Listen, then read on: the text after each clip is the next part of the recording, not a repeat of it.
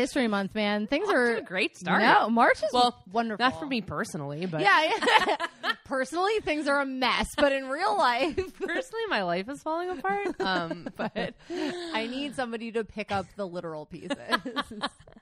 I just no, like, yeah. The first couple days of March have been crazy, and there's Mm. like gas work being done in my house. Work is insane. The traffic around Baltimore has been crazy because Biden is here. Listen, Joe. Welcome to Baltimore, but please get out of my way.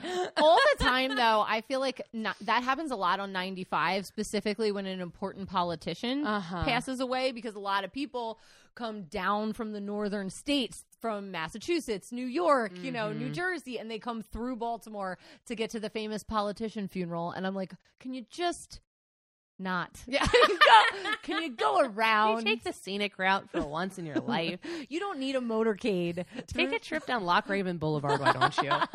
Um, but it's funny too because I'm working in DC this week, so I kind of felt like Biden and I did the old swippity swap. you too Dosey you're do. too fun Um, you guys were playing like a tele- you, tele- me, me, you. Oh, oh my God, what are we doing here? so crazy. It's telephone tag. You're like, missed you again. you Biden. you again. Um, Oh yeah. But anyways, we're not here to talk about Biden. nope. At least not Joe Biden. Joe Biden. Maybe, Dr. Jill. maybe Dr. Jill But not today. Not today. Uh, not today. Okay. Because this is her story. On the rocks. I With- wasn't ready. with Katie. and Allie. This is a podcast where we talk about famous women in history. And we talk about good women and bad women and fictional women and non-fictional women from all times and places because women have nuance. but keep in mind, we are drinking the entire time, and we may have started already. And we're not historians. No. no, not at all. My God. But I, I think we're doing okay. I felt really good this week. Um, and also, I was realizing I haven't been blown away by a story in a long time because we've been doing so much research.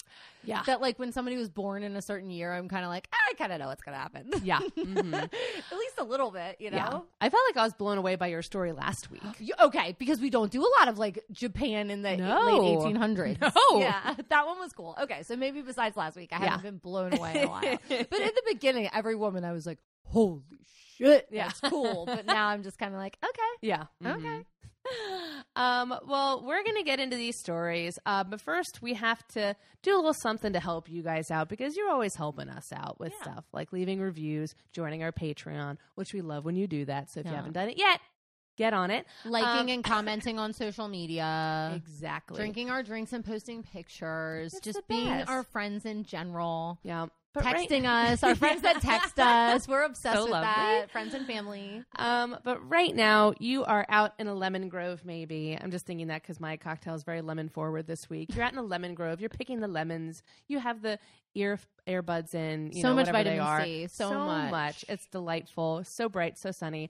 Um, but you don't want to get your hands that have the lemons all over them on your phone to look up what these women look like. Never. But you want to kind of get like a picture in your head. Yeah. So we're going to describe them for you. We're going to get a little physical, physical. Again, I, we're not ready tonight. We're not ready. My throat Is dying. so dry. Still getting better. Let me tell you, I've been congested for a month, and I'm so sick of it. And I, I- don't know what to do. Can't believe like my one of my two daughters is still not over her like illness, and Yeah. it's been months. And it's hers is not COVID. Yeah. like she tested. Yeah. I tested. No COVID. I was like, this is crazy. This is just we're being we're get, catching all the illnesses we didn't catch while we were wearing masks. I did hear something about that because I didn't get COVID during the whole pandemic, basically, mm-hmm. and now I feel like I've been sick for a month straight. Yeah. maybe it's because my system is crashing. Mask up, baby. But anyways, who are you doing, and what does she look like? I am doing a banger. Emmeline Pankhurst, which amazing. She is a very, very slim, classic looking Victorian lady. Mm-hmm. She almost always has like some sort of very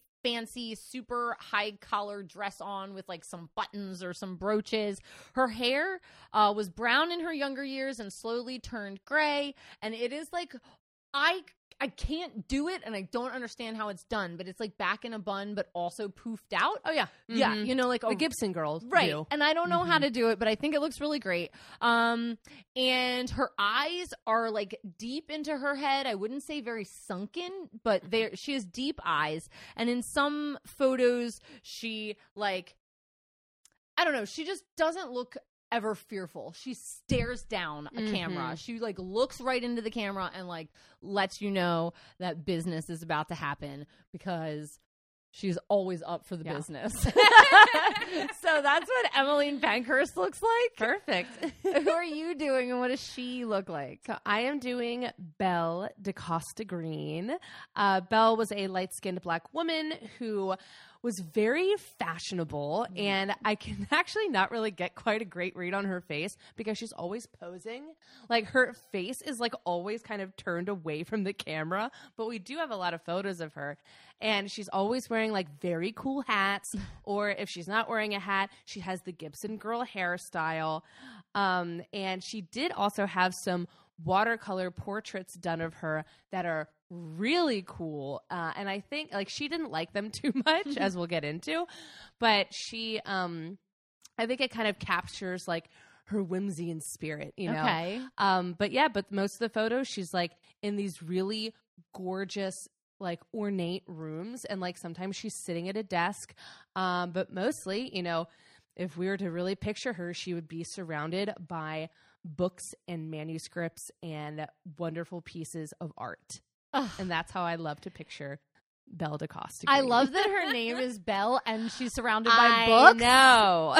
Serendipitous, yes? I think so. Okay. Um, so can you tell me what I'm drinking? Because as we said before before the show, it looks like a grapefruit cocktail because there's a grapefruit Uh-huh. on it, but it's not Well, grapefruit. and yeah, none of this is grapefruit. oh, is that a blood orange? No, it's a Cara Cara orange. I don't know what that is. So it is an orange that has like a pink center. Okay. Yeah, so not as dark as a blood orange, um, but it's it looks like the inside of a grapefruit, but it's the inside of an orange. I feel like I've seen those drawn on little kids' bathing suits. Yes.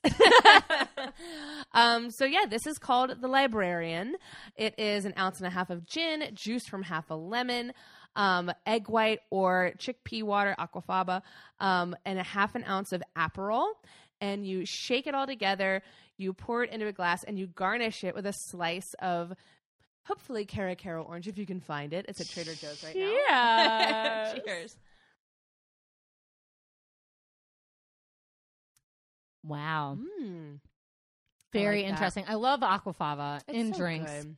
It's funny because I want mine to have this type of appearance today Yeah. with the little foam on top. Uh-huh. So we'll see how it goes. Well, you can use mine. I opened up a whole can of chickpeas just for Well, I think dish. I have stuff that might make it kind of look like that. I don't know if chickpeas will deal in my drink. Okay. We'll see what happens. We can like Mm. brainstorm because I'm not set on my cocktail. Yeah, Um, yeah, it's really nice. I love it.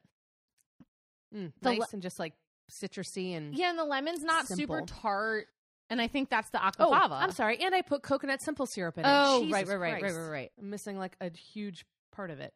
Um, Right. No, that's delicious. Thank you. Gosh, Okay. I love it, and it's so cute. All right. So, what do you know about Belle DeCosta Greene? I don't know anything about her. I mean, I know that you called the drink the librarian and you said she's always surrounded by books, so she sounds like my kind of lady. For those Mhm. of you who know me, my sister and best friend are both master librarians, so that is pretty fucking cool. Yeah. um, and other than that, I know that she's been sitting on our 10 page Google Doc of requests. So Yes. thank God we got to her I because know. it's very important and it's rare that we do a librarian. I know. So I thought this was a great person to do. Uh, Corrine Shaw requested her, so thank you, Corrine. I hope I'm pronouncing her name correctly. Um, so yeah, this has been sitting there for a while, and then I really wanted someone just like fun and cool, and that is exactly what I got with this story. So thank Great. you. Okay, so tell me all about Belle. Okay, B E L L E. of course, Got it. The, you mean the right way? The right way?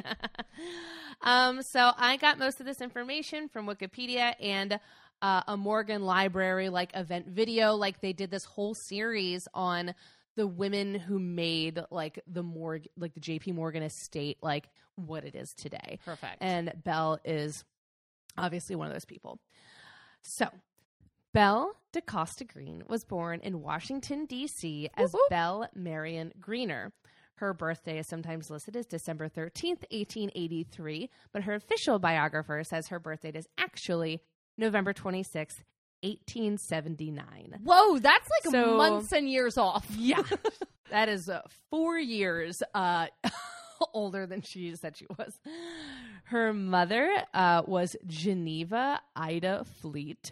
What? a Shut great name. up. Shut up, Ida. also, or I guess Ida. Jesus. Ida? Genevieve. Genevieve Ida Fleet. Yeah, that would be right. Which reminds me, there's a band called Greta Van Fleet. Remember Um, when we did Ida B. Wells? Yes. That was a great Yes, day. that was. fun. Uh, she was a music teacher and a member of a well known African American family in Washington, D.C. Her mom was? Uh huh. Okay. And her father, Richard Theodore Greener, was a very interesting person himself. He was the first black student and first black graduate of Harvard University. No way. Yes. Uh, he was in the class of 1870. Then he went on to work as an attorney, a professor, and a racial justice activist. Harvard had a black graduate in 1870. Yeah. Isn't that wild? Uh, and he Huh. served as the dean of the Howard University School of Law, which is why they were in the DC area. Amazing. So an an H, you know, Yeah. Very pro- like historically black university, Yep. Howard. Mhm. Uh, but in the late 1880s, Belle, uh, her parents, and her four siblings moved to New York City. And in 1896, when Belle was 18, her parents separated. Her father moved to Vladivostok, Russia, and her mother became a private music tutor.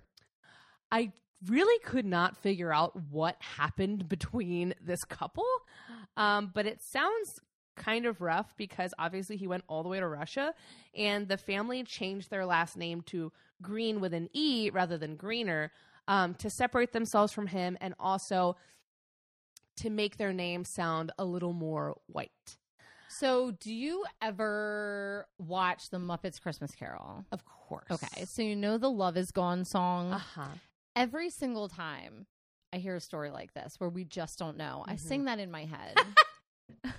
Didn't they remove it? From yeah, like, from net, from Disney Plus. yeah. The love is gone. Because I thought that like last time I watched it, I was like, wasn't there a song like Yeah. right here? the emotional climax of the movie. it may as well be Seize the Day, and they took it out. Santa Fe, you mean? Oh, I don't know the difference. That's how much I like Newsies. Santa Fe is Christian Bale's ballad, and it is an anthem. Is he singing it in a bunk bed? No, No, is that seized He's today? Where singing they it start in bunk the beds? streets. Okay. Oh, a great scene, and he does a little kicky, kickity, kicky, kick, kick dance that I love to do by myself. Good. Um, if anybody knows what I'm talking about, comment on the show page. Just producer. Um, so, and this was around the time that Belle and her family started to pass as white. So they had changed their name from Greener to Greene, and then Belle had added the DaCosta to her name to kind of pretend that she had a Portuguese grandmother to explain her slightly darker skin tone. Hmm. But she was still so light skinned that ultimately, like, you know, this worked and she passed as white for, I believe, the rest of her life. Wow. Yeah. Pretty wild. Um, and then she also claimed that she was born and raised in Virginia, which was not true. And she, again, changed, like we said earlier, changed her birth date to appear four years younger than she actually was. So she's just really doing it up. She was like, you know what? It's the fucking 1800s, bitch. I can do whatever the fuck I want with my identity. Do you remember who who was that um woman who was born into slavery? Was it like um Ellen Clark or somebody who Oh, passed as white and pretended her husband was her Yes. slave and like snuck to the north? I love that story so much. We covered it years ago. I wish I could remember when and where that was, but it is such a great story. yeah, that had to be the time we did all all women of color I in think Black we History did. Month or Yeah. something like that. Mhm. Yeah, okay. Okay, so cool. Says she's from Virginia, passing for white, says she's Mhm. younger than she is. This girl's Mhm. wild. Yep. And maybe this was how she was able to start her education and her career uh, in the 1890s. So in 1896, she was working as an assistant in a teacher's college office. And while she was there, she submitted an application to the Northfield Seminary for Young Ladies in Massachusetts. She even had a letter of recommendation from a wealthy white lady benefactor person who described Belle as bright, quick to learn, easily influenced, and full of fun and energy with ample brains and ability. Very cool. And then in the 1900s, she landed a job at Princeton University in the library. Must be more than this provincial life, I girl. know. More than this Princeton life. Um, it was during this time that she was trained in cataloging and reference work, and she developed a growing knowledge of rare books. It was also here that she met a man named Junius Spencer Morgan II. He was the associate librarian at Princeton who was so impressed with Belle's work that he soon introduced her to his uncle, a Mr. J.P. Morgan. Well, J.P. Morgan was looking for someone to curate his own book collection, and sweet Junius said, I think this woman Belle is perfect for the job. So in 1905, Belle began working as J.P. Morgan's personal librarian. okay. How many books do you need to have a personal book curator? Do you know? It's an unbelievable amount of books. Hundreds? We're Thousands. thousands. We're dealing with thousands of books because we will learn that like they're giving away thousands of books and like at near the end of the story. It's wild. It is so many books. How many books do I have? 500, 600? Somewhere around that probably. I can't have a personal library. I have one that lives with me, but yeah. We'll see. personal librarian. We'll see how it goes. Um, I know JP Morgan. So he had been constructing this beautiful building on Madison Avenue in New York City, and Belle's, and that was going to be his library. Okay. This gorgeous building on Madison Avenue. wow. And Belle's first job was to unpack all the books, catalog them, and move them into their new home. But shortly into her tenure, she proved even more capable than they thought, and she was and she was soon carrying on correspondence with the most important book dealers of the day. By 1909, she even had her own assistant, a woman named Ada Thurston, and she had become Morgan's chief consultant on bibliographic matters, which I love. And the two of them just that on her had this. I hope so. they just had this really lovely relationship. She even called him Big Chief, which I think is so cute. I love that. And she told him, "I am going to elevate your library." That was her promise to him. She, she sounds like a life coach. Yeah. I'm gonna elevate. Elevate. Elevate. That's what I should have named the cocktail. Oh. Elevate. Um, so she told Morgan, who was willing to spend a lot of money for important works, that her goal was to make his library preeminent, especially for incunabula, manuscripts, bindings, and the classics. And with that, she started purchasing very rare books and manuscripts. She started expanding the library's art collection as well, advising him on purchasing collections from the old Italian masters and other gems of the art history world that are still in the collection today. She went abroad to Europe to literally spend millions of JP Morgan's dollars on items for the collection. She's his art buyer. Okay, so I'm just so like she just is like Okay. Living a dream life. Can you even imagine? no, I can't. Having limitless money to spend on cool shit. and and like cool shit that you know about. Like you Mhm. are a very good librarian at that point that went to Princeton for this. It's so cool. yeah, that is pretty cool. So, and to make this whole thing even better, she did this all with the goal of eventually making the items that she was buying available for the public. So the collection was private now, but she always had this dream of eventually turning it into a public institution because she was really getting sick of people buying these really cool, rare things and just locking them away in vaults for no one to see. Yeah, I totally agree with that. Yeah, I mean, she's like also kind of Indiana Jones. I was about to say should be in a museum. Oh, it starts with an I. Um, every time I say that, I feel like a fraud because it's not my joke. You're part of the family, baby, for years. We established last week you're doing my eulogy, I think. That's true. That's true. Um, so, anyways, um, Yeah. So she's planning on doing something about it. So she starts buying up everything. Mm. And 1911 was a particularly good year for Belle. Okay. She had gone on a real spending spree and was getting national recognition for her library skills and her negotiating skills. Did she buy like the Odyssey? what did So- she buy? What did she buy? Okay, so she brought the first Islamic art into the library. She bought these gorgeous, like tiny, like pieces of art from like these old books and stuff that were just like so, so pretty. Oh, like illuminated manuscripts where it was Yeah. like the drawing in the Uh-huh, books. I exactly. love that. Uh, they're like the, they're just like cool miniature ancient Persian paintings, and she even wrote to us so much. She goes, "Mr. Morgan wasn't particularly interested in this Persian art, but I think the diver- the collection should be as diverse as possible." and then He wanted more copies of Jane Eyre. yeah, exactly. but the purchase that really put her on the map and made her world famous was a 1485 copy no, no, of Thomas Malory's book Le Morte d'Arthur, which was printed by William Caxton, who was credited with bringing the printing press to England. So this was like one of the first books printed on a printing press in England Damn. in 14985. Can you believe that? you have to wear gloves to touch that book. Oh, oh, we'll get into some of the things It has to be in like airlocked, wild. I'm Mhm. sure. Mhm.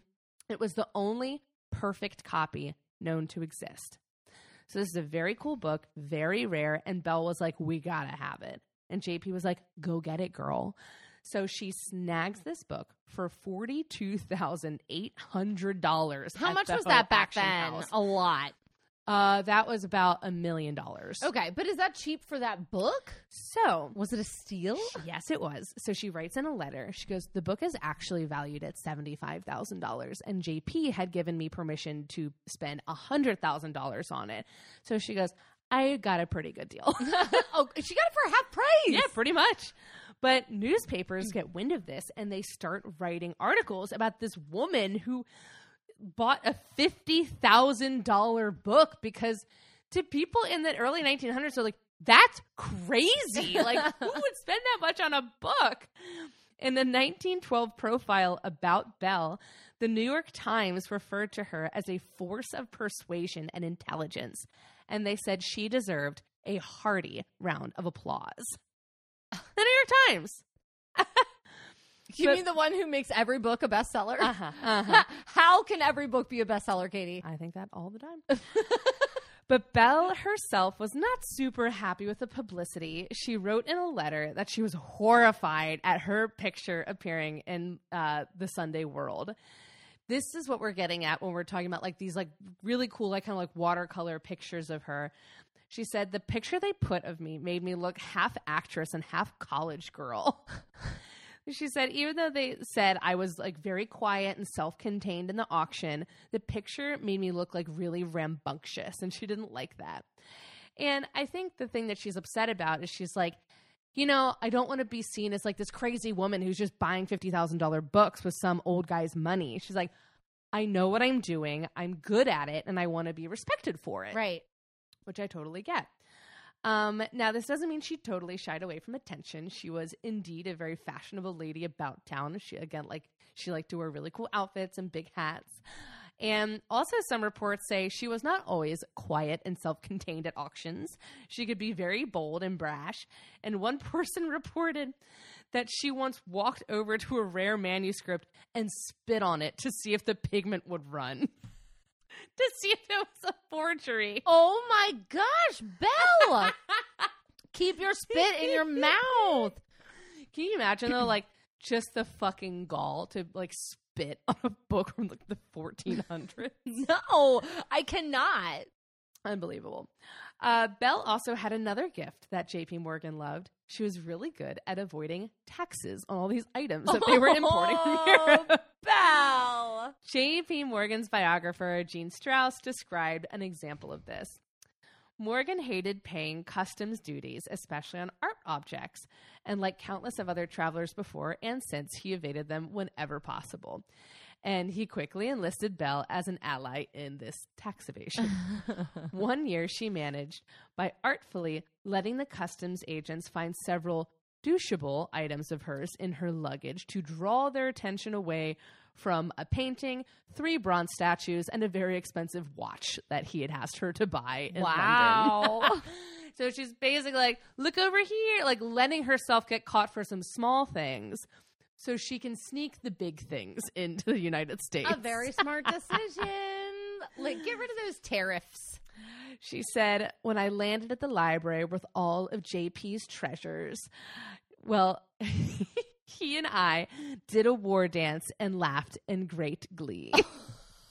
Wow. I just imagine them like in this room with all this treasure, just like, yay, like holding hands and jumping up and down. I mean, JP Morgan, uh, I've never seen him as somebody who seems to be like a lot of fun, but this is making him seem to be very fun. I know. And this is the whole thing about their relationship. Like, people said that they were this awesome team because her wild gay humor was a lovely contrast to his more serious nature. Like, he was this really serious guy, but I think, like, him and Belle just got along and I think he just really liked her. And like, I don't know, I just I love their relationship. Uh, and she was well paid for all that she did for him. Her annual salary was about $10,000 a year, which is about $290,000 in today's money. Whew. And then when the big chief died in 1913, she was devastated. Hmm. She wrote in a letter, My heart and my life are broken. But thankfully, her pocketbook was not. Mhm. JP Morgan left her $50,000 in his will, Oh my the equivalent of $1.4 million today. Oh my He just left her 1.4 mil? Yep. So she continued working for his son, and then in 1924, she was named director of the Pierpont Morgan Library. And this is when she was finally able to transition the library from personal to public, which was her goal all along. She said she wanted to create an institution that was dedicated to the facilitation of scholar endeavor in its myriad forms. She celebrated by mounting a series of exhibitions, one of which drew a record 170,000 people. Oh my god. And she also included a history of American art auctions. So she's showing people the collection and being like, also, like, this is how we got it. Like, this is how auctions work, and here's a mm-hmm. history of them, which is very cool. And of course, she didn't stop buying items for the collection. There were a couple of really cool old books, like a Latin Bible from 1471. I told you she Venice. was going to get a Bible. She was gonna get a Bible. We all knew it. Gotta get a good Bible. And every time she acquired a new pa- piece, she painstakingly annotated all of them and added bibliographic references. She also wrote down notes that she made and notes made by visiting scholars. And she would write down questions because she was like, this is what I would love to know if we ever have the technology to know this, Mm-hmm. which I think is a really interesting thing. Or like if ever like an expert in this area is in this library, Yeah. they can see that this is a question we have. Exactly. I I love the idea that this is open to the public because so many book collections like this, like you said, are either privately owned or the people who own them, like for example, the National Library in DC or the library that's housed in the Vatican, like you have to apply yeah. to use that library Mhm. and if they don't like what you're writing about then they won't let you like Yeah. so if you're writing something that's opposed to the vatican or opposed to democracy in the us they're like sorry you can't use the collection Yep. and it's like that's not what books are about No. they're made to be read so it's like you're i don't know it's very sad it's like the Yeah. christmas tree at the end of the season that nobody bought and decorated you're like Mhm. oh you just like it you feel like it was a waste of its life Yep, exactly. One person said of her work, she is forming a continuous living record of the growth of knowledge. what a compliment. What? Which again is maybe why she wanted to be remembered as more than just the woman who bought the $50,000 book yeah you know. Uh, beyond her library role, she took on various positions within the profession. She was one of the first women named as a fellow of the Medieval Academy of America, and she was a fellow with the Metropolitan Museum of Art because she was really, really um, entrenched in medieval art and things like that, you know, uh, which is really cool. And she was a legit expert on it. She also served on the editorial boards of the Gazette des Beaux Arts and Art News. She was also the driving force behind a lot of initiatives that have formed how research libraries are designed today. She originated an active loan program to make it easier for research institutions to borrow items from each other's collection. She hosted guest lectures, graduate seminars, and meetings of various professional organization, uh, or organizations, all to create an atmosphere of education and continued learning.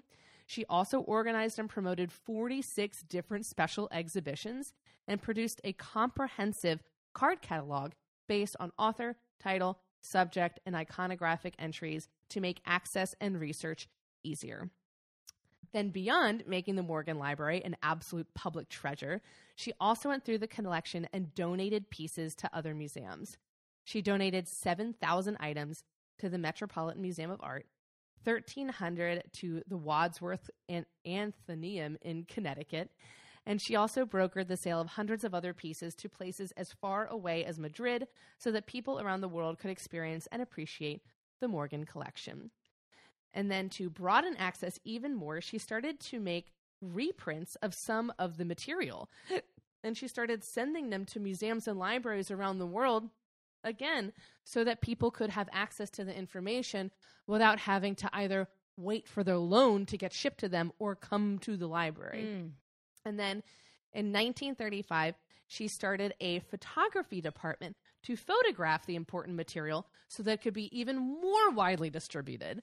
She's like the original JSTOR. Like She's like, "Get- I need to get this to everybody. Exactly. Belle also started to use infrared photography on some of the artwork so they could study it more in depth, an early type of what we would now call technical art history. So this is the kind of thing like this is the precursor to like undoing all the layers of the paint and like this is seeing the what's brush under the Mona Lisa. the- like- right? The oils. And the, Mhm.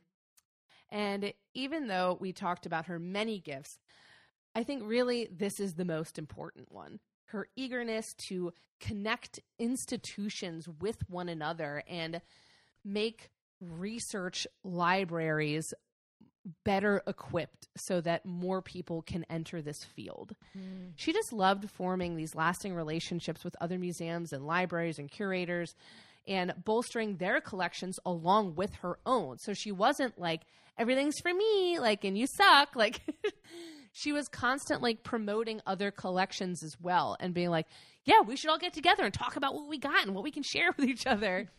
She even became a consultant for the Walters Art Museum here in Baltimore and helped us get some of our pieces. Of course, people asked if she was really just Morgan's librarian or if she was his mistress.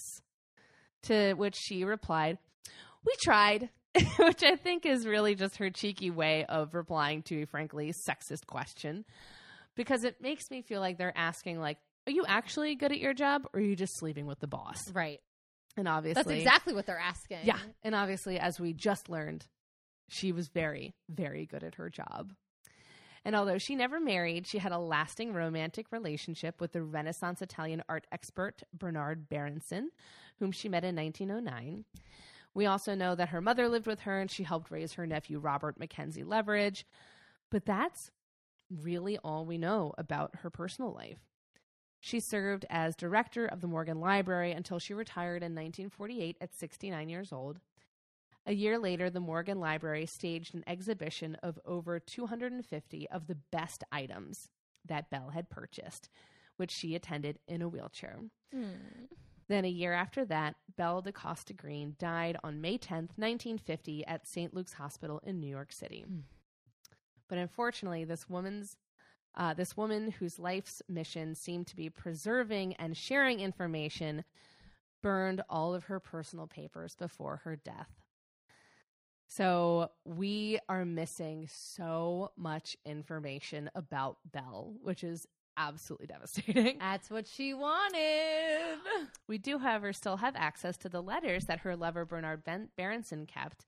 There are about 600 letters kept at his home in Italy and at Harvard University Center for Italian Renaissance Studies, and they are currently in the process of transcribing them so that hopefully we can get a picture of who Belle was as a person and not just a wheelin' and dealin' librarian.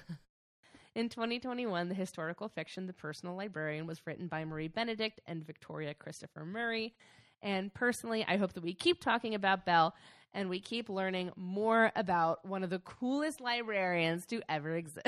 Amazing. Isn't she so fun? She is so fun. I like for I halfway through the story forgot that she was like passing as white. Like that's one of the things that I just know. like slipped my mind, and then I was like, oh wait, oh wait, like Yeah. This could have just totally not been possible if she had a little more like Yeah. And- tone to her skin. And maybe that's also why she like didn't love like The portraits. pict- the portraits of herself being published. Like I think she liked having portraits taken of herself, yeah. but I think she didn't love like other people drawing her Or and, like, I don't know, or scrutinizing it and being like, hmm, you know. I mean, she probably felt like there was a chip on her shoulder or she had something to prove. Or maybe she didn't feel like that at all. Maybe Yeah. she was so proud of her heritage and just didn't want to be fired or turned away or have a scandal, you know, released. Maybe. Who knows? I don't know, but What a great story. Know, that was so, great. fun. So thank you, Kareen. Uh, and we are going to be back with more cocktails. Woo! Hopefully.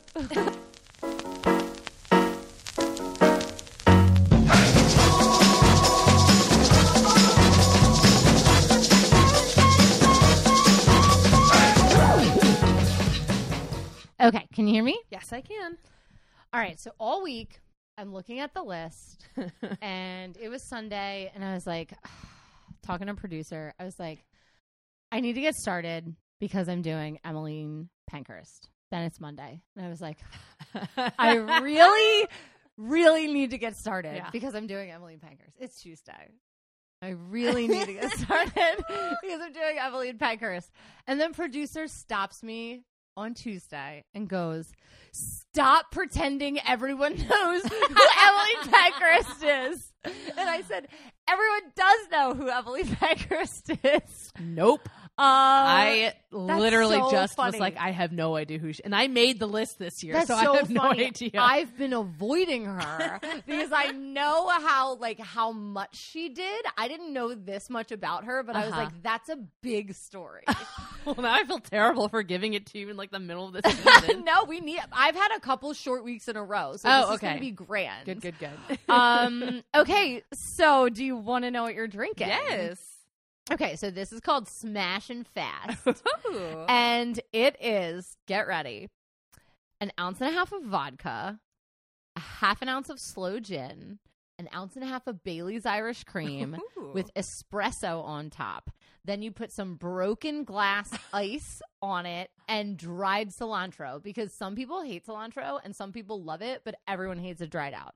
yeah, that's true. It looked terrible. It looks terrible. Cheers. Cheers. Mm, Mm. creamy, good, very creamy. coffee y. I like it. Yeah, it's good. I um I did the slow gin for color. I really Mhm. wanted some of that like whitish purple yeah. um like opaqueness. Yeah, and like the, the you know a little bit of the suffrage color, the white, the Mm-hmm. purple, the green, like everything's kind of like mixed together. But I like it. that's what we're gonna be drinking. So Yep. buckle up, buckle up. Okay, tell me what you know about Emmeline Pankhurst. I don't know anything. I Mhm. you said that she was like the Susan B. Anthony of England, so I'm guessing that she wanted votes for women in England. She did. Okay, good. Yeah. Uh, but yeah, that's literally it. I'm sure all of our listeners in the UK are like, "How do you not know?" she is bananas in the best way. In the Okay. best way, she um is so much like so many of the suffrage warriors in America, but she kind of started it. Ooh. so because uh England was a little bit before us in the votes for women, they um she was like one of the people who was like really at the precipice of like making this happen. okay, cool. Okay. so we're gonna talk about Emmeline. She did so much, was so nuts, is so fun. All of her daughters are crazy and also fun. So we're we're gonna really do it up. Okay. Okay. Emmeline Goulden. Goulden? G O U L D E N Goulden. Goulden. Yeah. Okay. I would think. Emmeline Goulden was born in Manchester, England on July 15th, 1958. As a kid, she went by Emily because that was the name she preferred as the time, but Emmeline was her real adult professional name. I love the name Emmeline. Oh my gosh. Bring I teach- back. I teach an Emmeline at school this year. Really? First one I've ever taught. Never heard of that. And I was like, "Do you go by Emmeline?" And she was like, "No." She was like, "Everybody asks me that." I was like, "It's spelled the same as Oh. Emmeline. It's just a Caroline, Carolyn type thing." Oh, okay. Okay. Um, although her birth certificate says that she was born on the 15th of July, she claimed that she was born on the 14th of July because that's Bastille Day. and most biographies, including the ones that her daughter wrote, repeat that claim. During her life, she said, I've always thought that the fact that I was born on Bastille Day had some kind of influence on my life. So she really liked that it was the day that the women stormed for Yeah. bread. She That's really cool. wanted that. for generations, her family had been part of political agitation in the UK. Her mother's family had been from the Isle of Man, which is one of those small islands in between Ireland and Great Britain. And they're like a self governing island that's still dependent on like the UK. In 1881, the Isle of Man was the first country to grant women the right to national election oh, votes. Oh, very cool. And that's in the 1880s. Yeah. So that's neat. Her dad's interesting as well. He was a self made man. His mother worked for the Anti Corn League, and his father was press ganged into joining the Royal Navy, which that's when you were like physically forced in a group Oh. of people to like sign Yeah. up for the Navy. Um, and his dad was also present at um, or her dad was also present at the Peterloo massacre, which is when 60,000 people in Manchester, England had gathered to ask for reform in parliament. And it turned into this really riotous atmosphere. People died. So, what I'm trying to say of all this is her parents are really into politics. Yeah. And also, Manchester, England at that time is really into politics. London was the center for money and economics, but Manchester was the center for thought and philosophy. interesting. Yeah, and like really um as far as I could tell from reading, like really the like progressive radical movements. kind of feels like um in the uh, Revolutionary War times, like Mhm. there was between like Philadelphia Mhm. and New York. Like I Mhm. feel like there was a lot of political action going on in like Philly Yeah, and like Boston. right. And they're just like not quite the economic center. Yeah. They're a little off the Yep. mark. So Emmeline is being born into this Manchester. Her parents' first child had died at three, but they went on to have 10 other children. Whoa. w- was right. With Emmeline being the oldest of five daughters. Soon after her birth, the family moved and her dad co-founded this small business. He was active in local politics and supported the dramatic theater. He owned a theater of his own and acted as the lead in all these Shakespeare plays. And because of this, Emmeline absorbed a big appreciation for the arts, which she later used in her activism.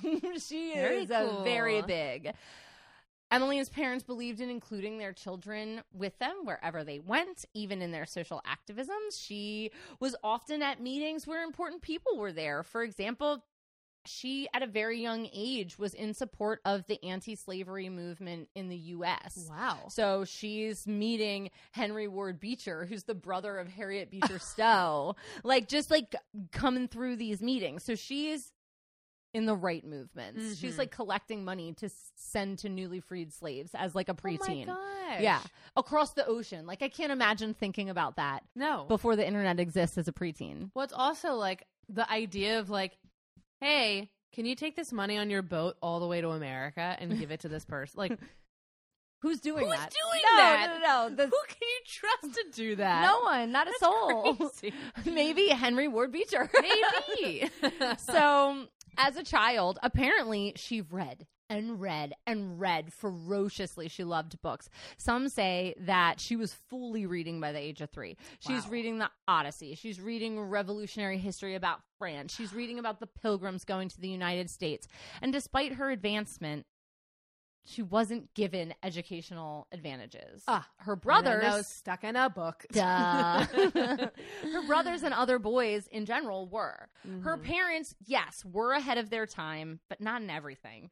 Much like other British families, they believed that she needed to learn the art of making a home attractive so that she had the skills. This is a quote that her future husband deserved Oh, deserved. deserved. They talked about education a lot in their house, but her family expected that she would marry young and avoid paid work.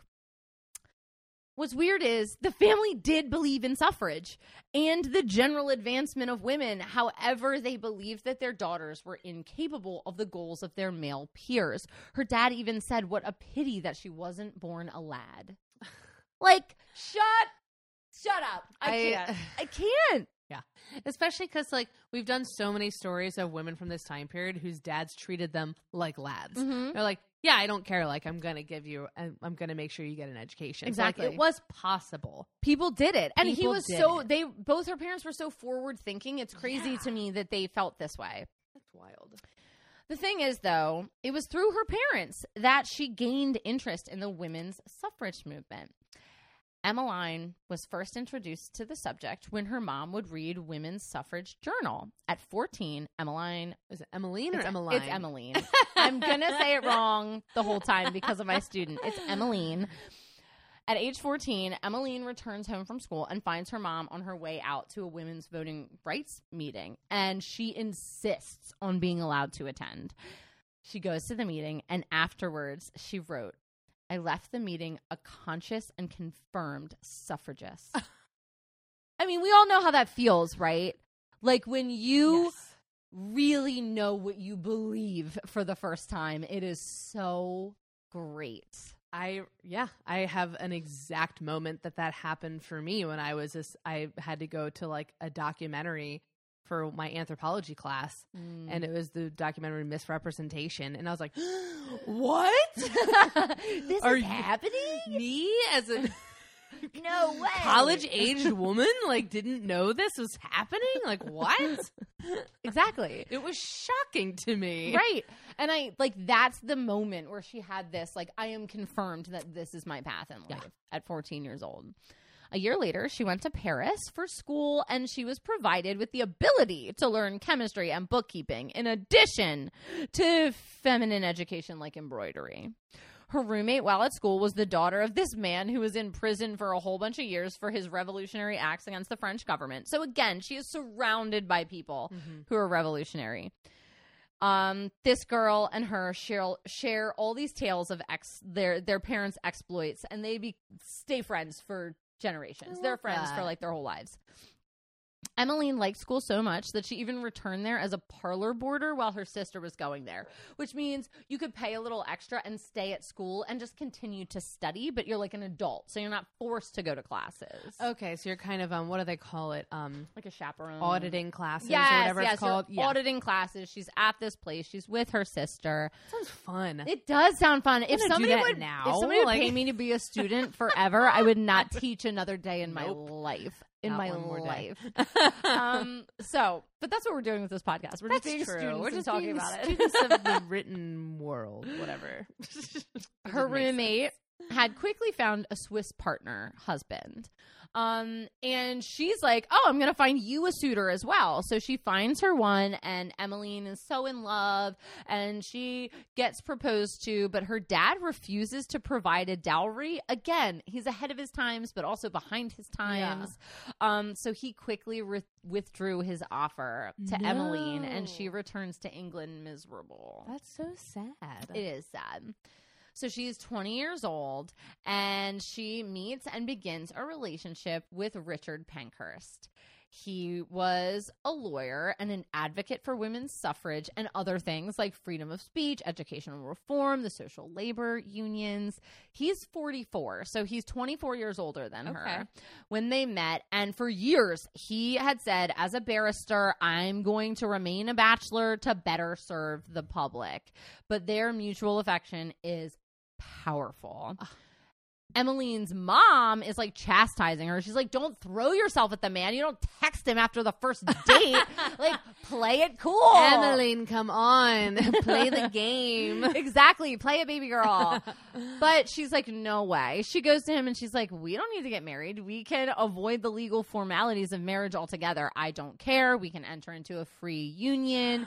Um, but he objects on the grounds that he sees how unmarried women are treated and that she will better be able to serve her own political agenda if she's married Um, because he's a perfect man. We love this allyship. What a great person. Thank you, Richard Pankhurst. Thank you, Richard Pankhurst. and he doesn't become worse. That's the oh, love that Love for it. him. I'm gonna make a tote bag that says "Thank you, Richard Pankhurst."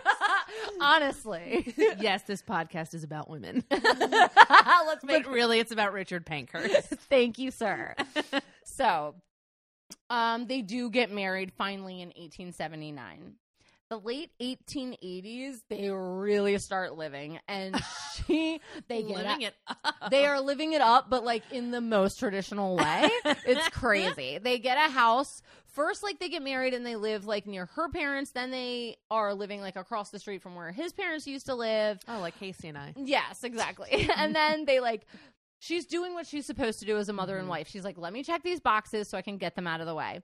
But she's still devoting time to being a political activist. She gives birth to five children in 10 years. Whoa. She has in the 1880s has three girls and two boys. The girls are going to be important. They're Christabel, what a great name, Awesome. Sylvia, and Adela. I know. name. Three great names. I know, really good ones. Um, both she and Richard, I don't even care about the boys. both she and Richard agreed, though, that she would not be a household machine. The family hired a butler to help raise the children so that she could involve herself in the women's suffrage society. a butler. Uh-huh. Interesting. Get a boy, ra- Okay. get a boy to raise the kids. But just beware of him trying to poison your creme de la creme de la Edgar. Exactly. It's going to be wild. Okay. A few years into their marriage, her husband leaves the Liberal Party and begins expressing more and more radical socialist views and arguing cases in courts against wealthy businessmen. He was like the kind of guy who was like, we should get rid of the Lord system in England. Like, this is wrong for the people. This rouses some serious ire against Richard, and the mood in the house is very, very tense because he's not making a lot of money because rich people don't like him. So they have to move around a lot. Um, because Emmeline is really interested in getting her husband's views heard so that she can get her views heard. Uh-huh. They end up living in London where her husband unsuccessfully runs for office. She and her sister Mary Jane open a small fabric shop to like keep the finances coming, but it's not doing great. Towards the end of the 1880s though, it's the end of this 10-year period, her son Frank develops diphtheria and dies. Oh. She's overwhelmed with grief, commissions two portraits of her dead son, like these portraits, but she's unable to look at them and hides them like in her closet, just like hides them away. The family concluded that it's this faulty drain in their house that got blocked up and caused their son's illness, diphtheria. She blames the condition of living in this cruddy neighborhood, and the family tries to move to a more affluent Mhm. area. She's soon pregnant again. That's with her fifth child. That's the fifth of the ones I talked about earlier. Um, and she declares that it's Frank coming again, and it actually is another boy, and she names him Henry Francis in the older brother's honor. That's So now, even though she had five kids, she has three older girls and one son. Okay. Their home in Russell Square, London, is the center of political intellect. Socialists, protesters, anarchists, suffragists, freethinkers, radicals, humanitarians, everybody you could think of is coming through this house. And she took pleasure in decorating the home with artifacts from all over the world, like this, like Eastern Asian furniture and like all this cool stuff so that people would really like being there. And they had so many famous guests. Mhm. At this time, a lot of women coalitions are starting. Remember, her mom back in the day was doing the women's suffrage movement. Mhm. So now we're getting a lot of organizations in England looking for suffrage. But they were very different in what they believed.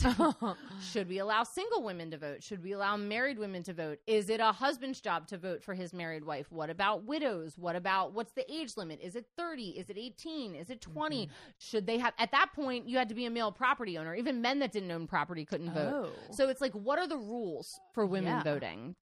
So Pankhurst started the Women's Franchise League in 1889. It included famous women like Josephine Butler, Elizabeth Clarke Wolstenholme, and Harriet Eaton Stanton Blanche, the daughter of Elizabeth Cady Stanton, is in her first group. well, that's pretty cool. I know.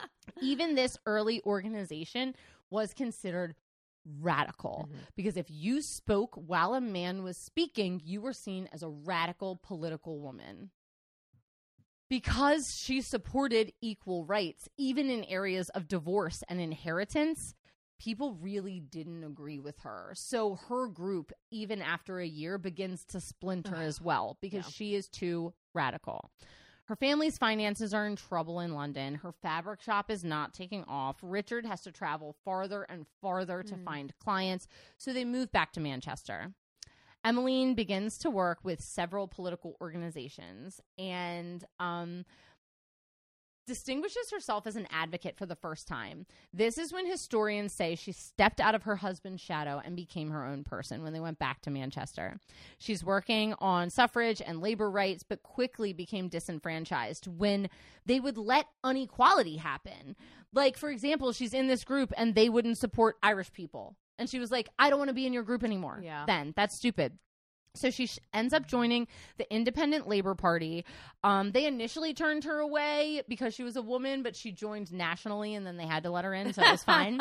and her daughter later said that her mom believed that the Independent Labor Party was going to solve all the problems in England. Like her mom is all in. In this organization, she was the head of people living in poverty. Her technical title was the Poor Law Guardian. She would distribute food to men and women who were scraping by, and for the first time, she visited workhouses. She said, The first time I went into a place, I was horrified to see little girls, seven and eight, on their knees scrubbing the cold stone of the long corridors. She saw pregnant women doing hard labor. She saw people with bronchitis doing labor, and she immediately started to change the conditions. She's going in and doing stuff and established herself as a figurehead in this organization that was previously all men. Yeah. And there were some guys that didn't like it and pushed back, but she was a force. Um, I wasn't sure, but around this time, she and two other men violated some court order and they would not pay the fines. Her husband volunteered as legal counsel. The two men spent time in prison, but the judge was worried about arresting such a well respected woman, so he wouldn't do it. So when someone asked her if she was prepared to spend some time in prison, she said, Oh, yes, quite. It wouldn't be so very dreadful, you know. It would be a valuable experience. She's ready to go to jail, and that's going to become regular in her life. Okay. During this time, Richard's having some serious stomach pains. He had developed a gastric ulcer and his health starts to deteriorate. He got better and relapsed depending on where they lived. They would like move to the country so he'd have mm-hmm. fresh air and then they would come back to have clean air. But Emmeline takes her daughter, Christabel, who is easily her favorite daughter. Everyone knows it. It's in all the biographies. She loves Christabel the best. She takes her to meet her old roommate in Switzerland. Um, while they're there, she gets a telegram from Richard that says, I am not well. Please come home, my love. Oh my gosh. She left her daughter with her friend, her roommate, and returns to England immediately. While she's on the train there, she sees a newspaper announcing her husband's death. No. Yeah. Sees it in the newspaper. Oh my gosh. She's on the train in between England and Manchester. She had made it all the way back from Switzerland. Oh my god. I know. That's awful. Crazy. When Richard died, she had a lot of new responsibilities and a lot of new debt. And nobody's a moneymaker now. Yeah. You know, she's lost everything. She moves her family to a smaller house. She resigns from her place as guardian of poor people. she gets a standard job in the registrar, keeping records. And this job gave her more insight into women. She wrote in her autobiography, they used to tell me their stories, dreadful stories, some of them, and all of them pathetic with the patent, uncomplaining pathos of poverty. She just couldn't understand how everybody's just fine. with being Right. poor and like Yeah. oh, everybody's fine with being rich and nobody's helping each other. She's Mhm. just so upset. Um she then was elected to the Manchester School Board and saw issues there. She's like, girls don't have the same opportunities to learn. This is ridiculous. I hate it. I can't just sit here and do nothing. Um, and then many of her children began to get on board. They're adults now too. So Christabel and Sylvia and Adela were now expected to believe what their mother believed. Okay. They couldn't just join the suffrage movement. They had to be an activist in addition to living their lives. That was Mm. it. No other choice. Her eldest daughter, Christabel, um, was with her every step of the way. she was her right hand woman in all of the suffrage stuff. Her daughter Sylvia got lessons and a scholarship to art school and went on to study in Florence and Venice. Um, Adela and Henry kind of struggled for a while. Adela ends up in a boarding house for a bit. She does get onto the suffrage movement, but she was like the third daughter down and I just don't think she felt as connected to her mom. Yeah. Um and Henry had gotten the measles and had really bad health and vision problems. Like he's not doing well. The boys in this family really all kick it pretty soon. Oh, it sucks. Yeah, both boys and the dad. It's like only Yeah. the only the female Pankhursts Yeah. live. By 1903, she is pissed that the speeches and promises about women's rights held no changes. Suffrage activists are often seen as pissed off. There are pictures of them and political Mhm. cartoons of them being dragged away by the police. But I need everybody to remember that they had asked nicely for multiple generations. Yeah. It is not like they just showed up one day and were like, fuck you, let me vote. Yeah. That didn't Mhm. happen. Yeah. They went to meeting after meeting and watched bill after bill turn down. It's like when I walk in the house and I'm like, hey, honey, to my daughter, can you please put your shoes away? Uh-huh. Walk back to honey, can you please put your shoes away? Da-da-da-da. Ten times later, put your fucking shoes away. Like, Yeah. what is wrong with you? And it just Yep. like, it takes all of this, like, every time you ask nice, Mhm. it just shows so much disrespect that nobody's listening to you when you're being nice. Yeah. And that's what's happening. Mm. It's crazy. Whoo! So there's multiple promising suffrage bills coming up. None of them made any difference because they would never pass. So she broke with every other institution. She founded a new institution, the Women's Social and Political Union, the WSPU. Their motto deeds, not words. We will never just speak, we're doing shit. I love that. Always. yeah. That's I do too. fantastic. That's the tote bag. yeah. That was almost the name of the podcast, but Smash and Fast is better. So- you mean the cocktail? Oh yeah, yeah, yeah. What did I say? You said the podcast. I was like, Oh. was it really? These It's like, not that's words? kind of crazy. No, that, no, that was never almost the name. we had a list that wasn't on there. Um, from this point forward, she refused to talk to any other group that didn't put women's suffrage first. She said, "I'm sorry, we're not connecting with any other organization. If women's suffrage is not your only goal, then I'm not connecting with you. Get Mhm. out."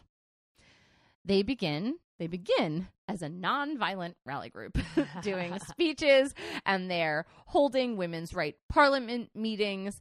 And these parliament meetings would be really close to the real parliament meetings, so that they could like hear if something like get the news that something was going to be filibustered, and then they would begin these loud protests Mhm. while they were filibustering the women's voting rights. And then police would escort them away because they were being violent criminals for trying to speak over men and interrupt parliament even though all parliament does is yell at each other. Before long her group is picking up steam. All three daughters are involved. All three daughters are getting arrested outside of parliament. On one of the first occasions christabel is being led away by parliament um, and she turns around and spits in a police officer's face she did this to ensure that she would be taken in. And then when she got taken in, instead of paying the fine, she opted to go to prison. This was an attention grabbing move. Christabel is beautiful, and her and her mom are famous, and the press is talking about it. It's all over the newspaper that this beautiful, you know, middle class woman is Uh-huh. being arrested for spitting on a police officer. Emmeline is also arrested for trying to enter parliament to give the prime minister a message. And she is charged with obstruction of justice for trying to bring in a message and gets six weeks in prison. And then she starts writing and speaking about prison constantly because that's all the press wants to hear. Let me tell you about the rats. Let me tell you about the gross food. Let me about let me tell you about the torture of absolute silence. And then her group begins to become violent. They saw being imprisoned as the best way to get public attention to the fact that women's suffrage was an important issue and that mm-hmm. it is actually killing women to not be able to say anything. Once at a protest, she struck an officer twice in the face to ensure that she was arrested. And that she would, when she goes to court, she said, We are here not because we're lawbreakers, but because we're lawmakers. And that's the type of shit that was getting printed on the cover of the newspaper for everybody in England. So cool. Again, they would not interact with any organization where women's suffrage wasn't the primary goal. They protested loudly against male candidates. They specifically targeted Winston Churchill. and when he lost, the opponent attributed his loss to, quote, those women who are sometimes laughed at. and these women were laughed at. They were heckled for their protests. They were attacked by groups of men. People would throw eggs at them and clay and packed snow. Um, Emmeline would, she's like, listen, guys, you can do whatever you want to us. We're going to keep going until we can effing vote. Yeah. Like, that's the rule. But not everyone in the party wanted what they had started doing. They wanted more rank and file in the suffrage movement. So, in turn, Emily canceled their annual meeting and was like, if you don't agree with what I'm doing, you can get out. Mm-hmm. So, she created a small little group of her own of all women who agreed with her. Um, and she said, fuck you if you don't agree with me. so, in 1908, 500,000 activists rally in Hyde Park to demand votes for women. Uh, and the politicians don't really care very much. They're indifferent. So some of the women from her group went up and tried to start making speeches, but officers are pushing them away and actually pushing them into crowds of opposing people who had gathered. Um, frustrated by this, two of the women in their group go to 10 Downing Street and throw rocks through the windows.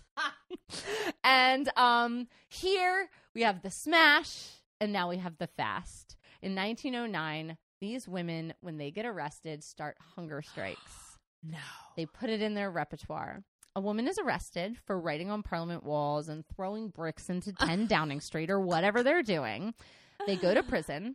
They refuse to eat.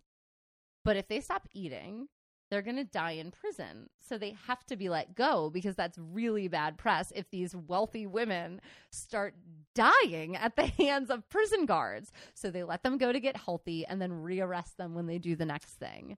That's really interesting because that was not uh, the fate of the American women who Mm-hmm. did hunger strikes in prison. They were force fed. Oh, well, these women get force fed too. Oh, okay. Uh-huh. It's coming. happens. It's, coming. The funnels are on their way. Oh, yes. The metal gags are coming. my god. Oh god, Iron Jawed Angels. They Hilary Swank. uh huh. Very it's- good movie, but the force feeding scenes are horrendous. Yes. Um, so this proves effective for a while.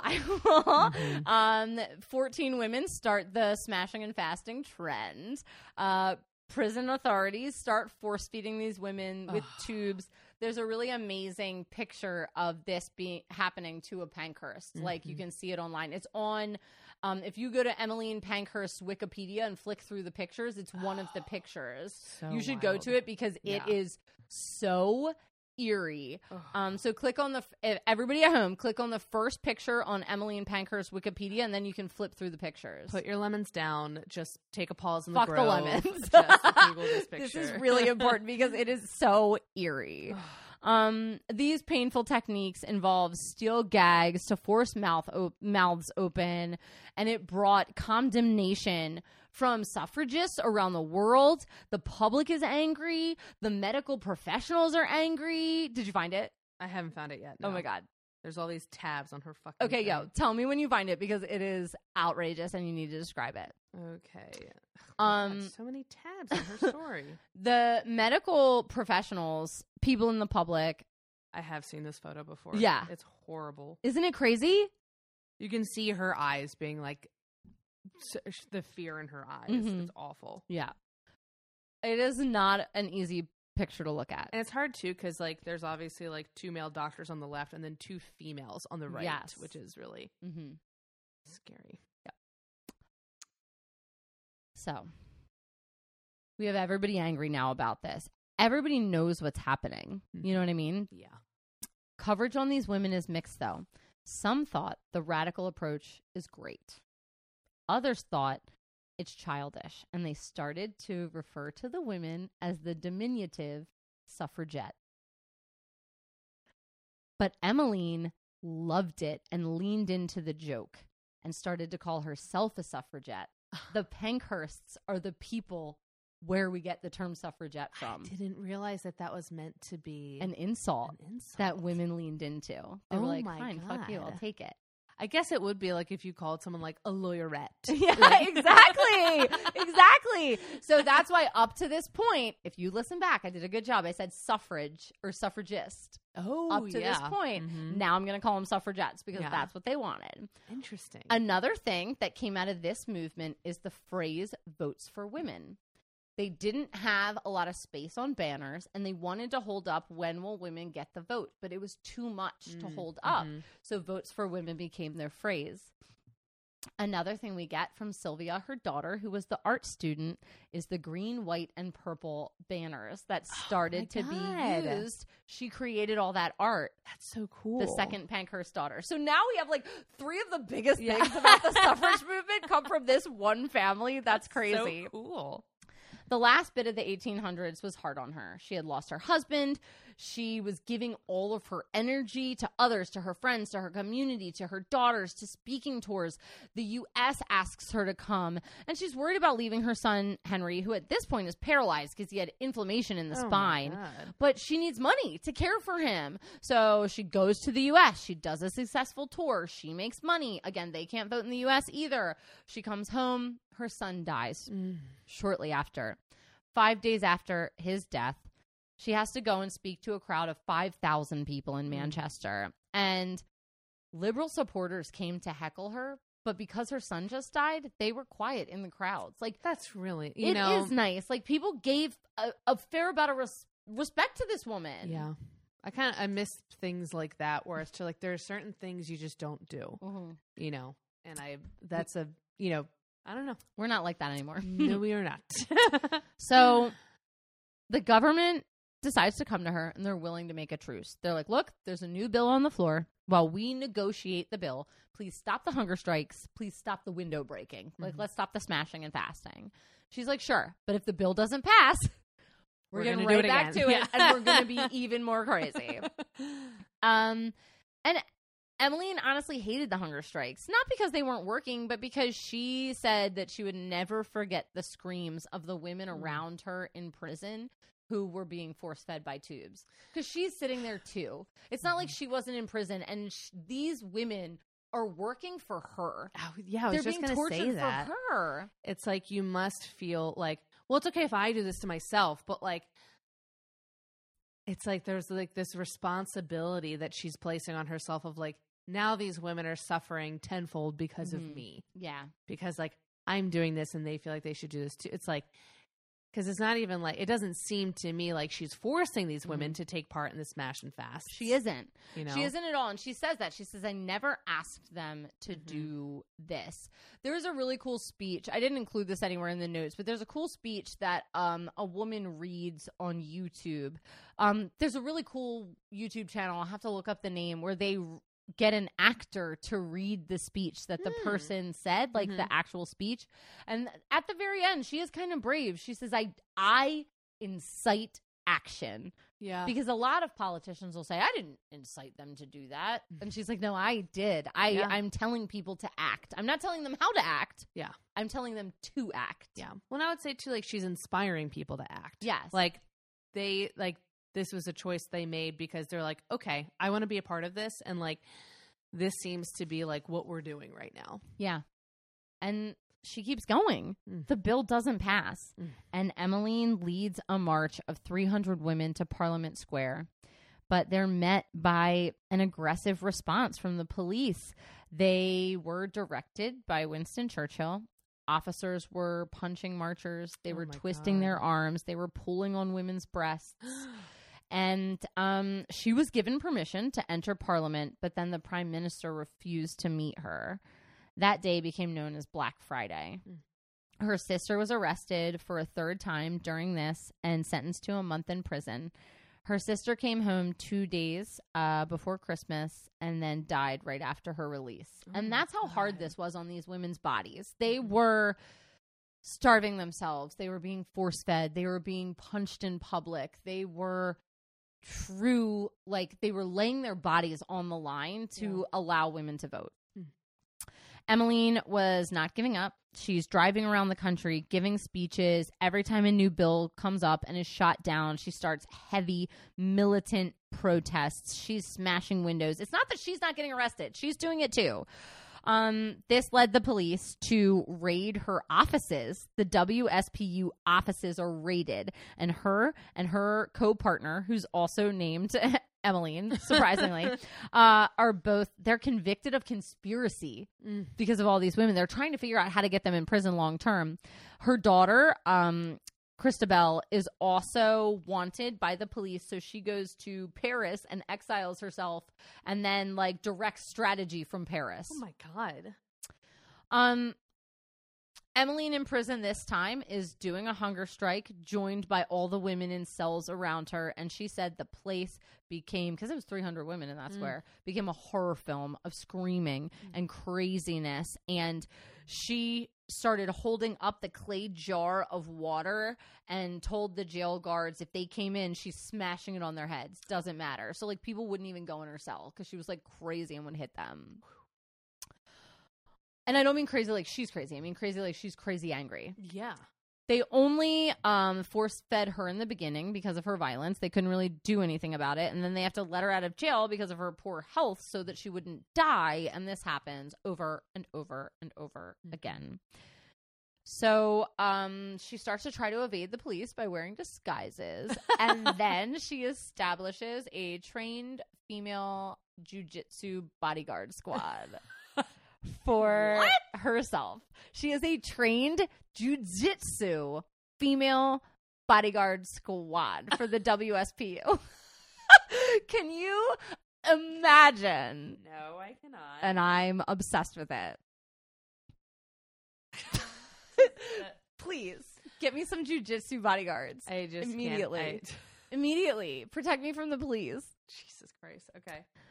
So then the group adopts arson. this is when things get a little bit out of control. The prime minister goes to the Royal Theater, and some suffrage activists attempt to cause an explosion using gunpowder. And during the same night, another woman throws an axe at a carriage that has a parliament leader in it. Oh my god. I would They're getting really violent. this now. is terrorism. yeah. I would call that terrorism. And Emmeline and her daughter are like, we did not tell them to do this. Yeah. like, we're not telling them to kill people. Human lives are not like dispensable. Yeah. But if arson is how they need to express themselves, well, then- because again, like you said, they've been asking nicely for so long, and now it's like, well, what? It's what like, will you pay attention to? what will you pay attention to? Like Mhm. the stakes get higher and higher the more that you ignore a, a group of people Yeah. who need something. yeah, This is something that is like non-negotiable. Of like, Yeah. We literally have we're half the population in this country, and we have no power in it. Like, what the fuck? Yeah. we have no say. Nobody will Yeah. listen to us. hmm We're not even not even half a person. Yeah. Well, and also, again, it's like seeing the broader picture too of like not even men who didn't own property could vote. So it's like this is not even just about them. It's about everyone who is not a white male property owner. Right. Like this is bigger than just votes for women. And I think that's also an important thing to keep in mind of Mhm. like because Emmeline does not strike me as the person who's like, okay, yes, votes for wives of property owners, but not for anybody else. No. Like No, no, no, no, no. That's not her. yeah. Over the next two years, this type of behavior continues. Famously, uh, Emily Davison goes to the horse derby and goes out to give. Oh, yes. Um, she.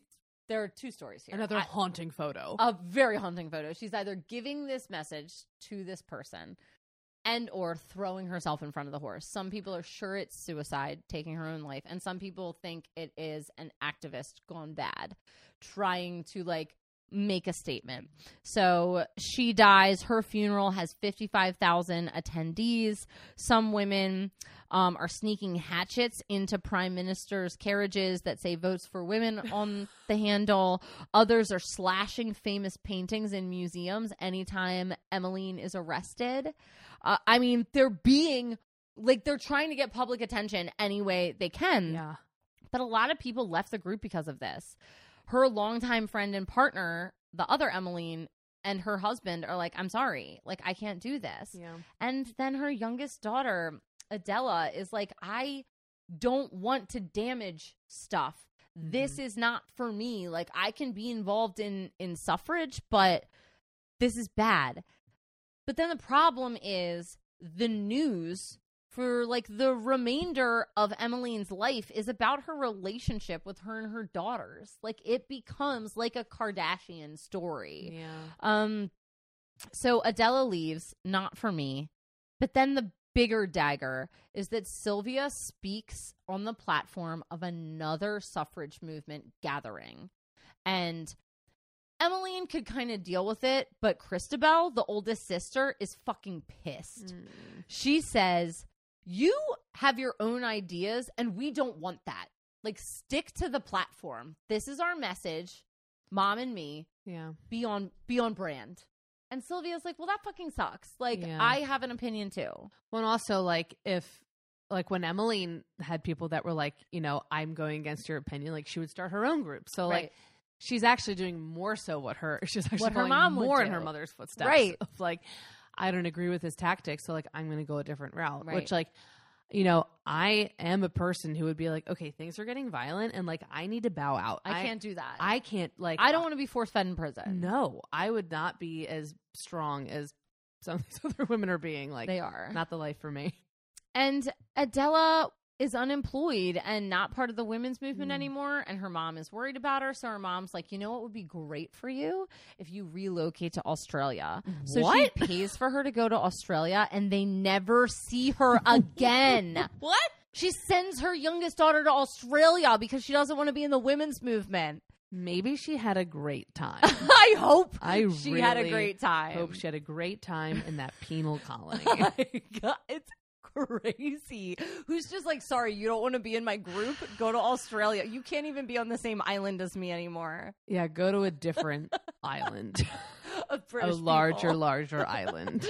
and scarier animals. Jesus, Crazy. Okay, So then the the First World War happens, or the Great War, because we didn't Mhm. have the second one yet. Mhm. And the Pankhurst women are pretty chill. They knew the government needed to focus, so the Yeah. WSPU stops Okay. militant action.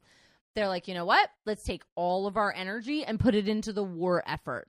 They go on speeches talking about German peril. They urge French sisters to follow in their footsteps. Like, don't fight about like suffrage right now. Um, I can I can really respect that. me too. They they start though shaming men into joining the front lines of battle. Oh. Which like also like World War One is Yeah. not the time to be on the front lines No. and get in the trenches and get like your face blown off. It's terrible. But Sylvia from home and Adela from Australia speak out against war and violence, and Emmeline told Sylvia that she was ashamed of her position on the war. Oh, That's rough. But Emmeline put the passion that she had previously had in suffrage into being patriotic and advocating to help her country. She worked for war babies. Those are the babies whose like dads died and like the Oh, moms needed mhm. help. So she made a center that had a Montessori school so that these Wow. women could take their kids. And she is um she adopts four children of her own because parents are dying left and right. And when someone was like, I wonder how a 57 year old woman who has no income can adopt four children. And she says, My dear, I wonder how I didn't adopt 40. But also, like, it's again like she is really action oriented, which I Do love. something. Like, do something. it's kind of like those people who are like, you're like no abortions for anyone, but I also will not adopt any children. Like, you know, and like help the thing that I'm Right. telling women to do with their bodies. Like, Right. you know what I'm saying? It's like she is putting her action where her mouth is, and I can really fucking appreciate. She that. is. She travels a lot in this time too. She goes to the US, she goes to Canada, she's speaking about suffrage, she's speaking about the war. Specifically right now, she's super worried about Russia. She hates hates Russia. Same. Her honestly, her autobiography had been translated into Russian, so she saw it as a time to go speak to those women. So she goes to Russia and is speaking out against the Bolsheviks in Russia Oh my god! during World War One. She's like traveling around, like, don't let them take over. That's insane. God, the labias on this woman, unreal. she's crazy. Um, so she's in Russia doing that. She returns to England from Russia in 1918 when the war is dwindling, and she is thrilled to see that women voting is once again on its way to reality. The Representation of the People Act removed from poverty restriction on men's suffrage, and it also granted women over the age of 30 to vote with restrictions. So this is the first oh. voting law in England was in 1918 for women over the age of 30 and poor men. the women celebrate. But then there's new schisms erupting. Should we join forces with men? Is that enough? What about equal pay? What about equal jobs? What about women under 30? What about married women? What about unmarried women? Mhm. This was all meant for a post war era, and that's what happens. After the war, Emmeline continued to speak. She fought for the reach of the imperialist British army mm, Yeah, because she's worried that Russia's gonna like like There's always a hitch, isn't there? Oh yeah there's Always eugenics too. there's Oh, always this is the yeah. time. This- this, is the time. It's like the age of Aquarius, but it's the age of eugenics. and like it's like every woman you appreciate is like, but I also love eugenics. and it's also it all happens in that gap between World War One and World War Two because after Yeah. World War Two, eugenics is off the table conversation. Yeah. like Oh, yeah. I'm sorry, Uh-huh. that went really bad. yeah, like, oh shit, that's what it looks like. Oh no. oh, oh man. yeah. Which- So and again, it's like important to like put it into context because I'm sure there's stuff going on right now that like we're gonna be horrified that we thought about in my God. 30 years. I'm horrified of what I thought about two years ago. Oh I can't even. yeah. I'm insane. I, Me in I'm high scared school? to listen back to this. Straight to podcast. Arrest me. Send me to prison. Arrest high school Force me feed me. immediately. Force feed me in prison. Actually, don't. I need to start. Stop. so okay. Now that women have the vote, she's openly campaigning for women candidates in the Women Party and even got the chance to campaign for her daughter, Christabel, cool. who runs for office. And her daughter almost won. Wow. She lost by 775 votes. slim margins, baby. Slim, margins. for women in politics too. That's incredible. Yeah. She eventually got permission to go and live in Canada more permanently because she was like, I'm tired of this shit, Uh-huh. England. So she goes to Toronto where everybody can have their peace. She moves her four adopted children there with her. She becomes an advocate for combating venereal disease because she's like, there's a sex double standard where this is more harmful for women. And I Uh-huh. don't know why she just Uh-huh. can't like rest on a sofa. she also, this is when she's into like feminist eugenics, which like the Mhm. race battle, I don't even want to touch. Um, she runs out of money though and goes back to England in 1925. But Sylvia is living unmarried with an Italian anarchist, which this surprises me. her. I know, but it surprises me that Emmeline's pissed because remember back when she was like, "We don't Yeah, need to was get like, "We married. We don't need to be legally married." But they hadn't seen each other in years, and Sylvia comes to visit her, and Emmeline pretty much storms out crying because their politics are so different. And Christabel had become super religious, like the head daughter on um that San Francisco show. Uh-huh. What am I talking about? Full Wait. House. Yes. Only in real life she That became super San religious. Francisco that San yes. Francisco show. um and she's super religious and dedicating all her time to church and the press loved publishing the keeping up with the pankhurst girls like they were always publishing this in the paper and emmeline even tried to run for office herself unsuccessfully but it was just too much of a dramatic transformation. They were like, you went from a window smashing radical to like some conservative politician. Like, no, we're not Mhm. into that. We don't want to vote for you. Yeah. Um, but her campaign for parliament was also preempted by her ill health. Mm. The years of touring and lectures and prison and hunger strikes took its toll on her body, and Mm-hmm. also the financial financial instability. Mhm. Like they're struggling. Even more sad though is her fight with Sylvia. Emmeline hated that she was living unmarried and she hated that she had a baby out of wedlock. Mm. And these scandals were coming up in the newspaper all the time. A paper in the United States published this about Sylvia, but they called Sylvia Ms. Pankhurst, which is the name that was reserved for Christabel, not for Sylvia, who's the second daughter. So Oh. now Emmeline is super upset because she thinks everybody in the United States is going to think that Christabel has a daughter out of wedlock and she's like crying and calling the newspapers. It's a whole thing. Then she gets sick and old, obviously, because she's really getting delusional and moves into a nursing home in Hampstead and her health is deteriorating.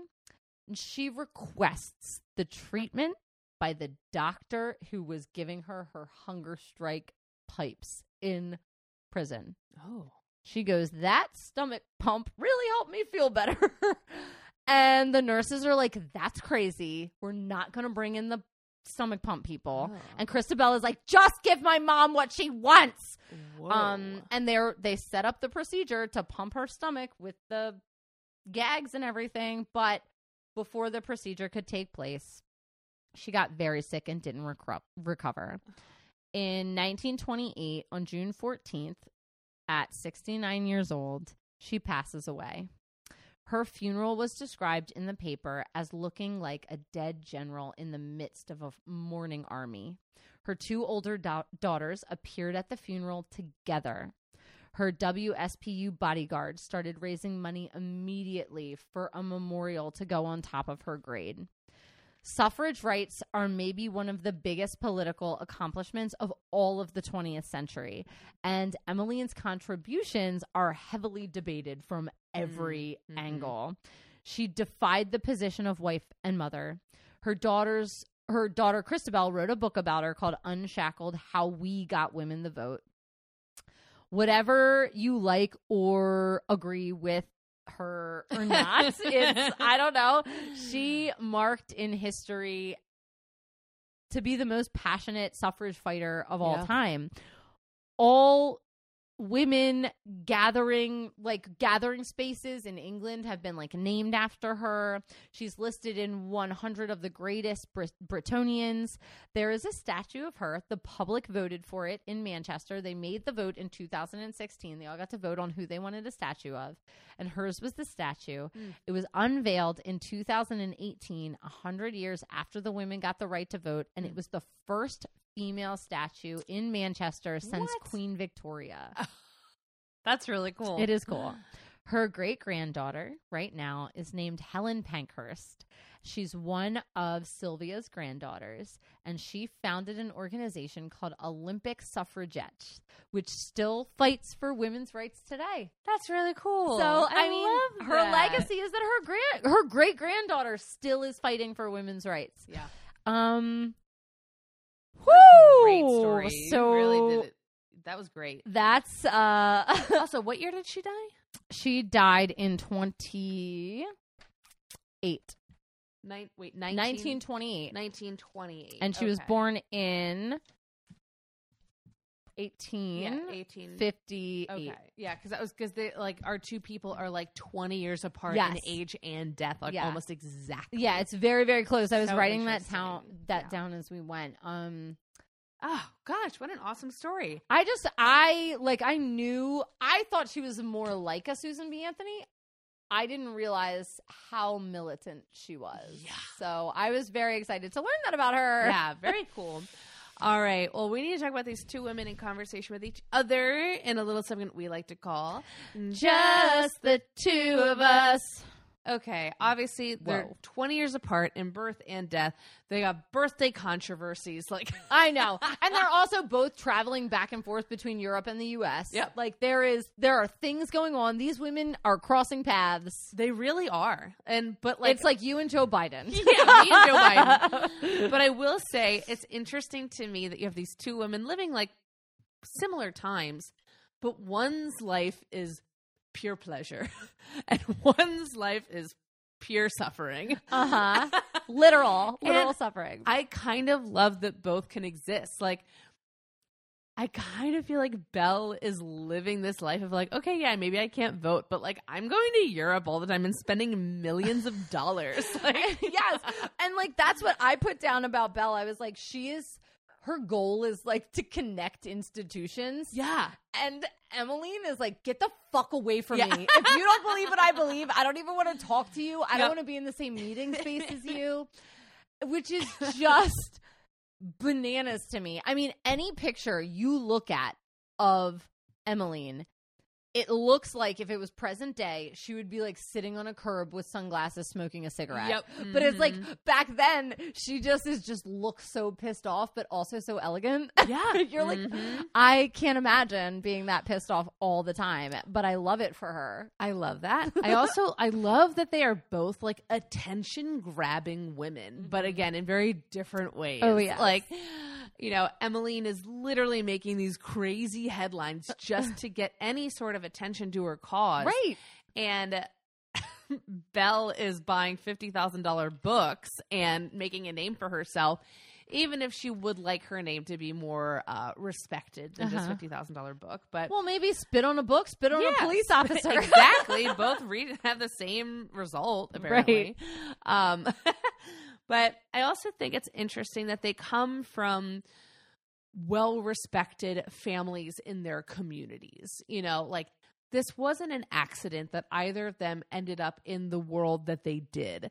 You know, we talked about Belle's parents being like really forward thinking people who are I mean, it's crazy that her dad was the first black student at Harvard. That's wild.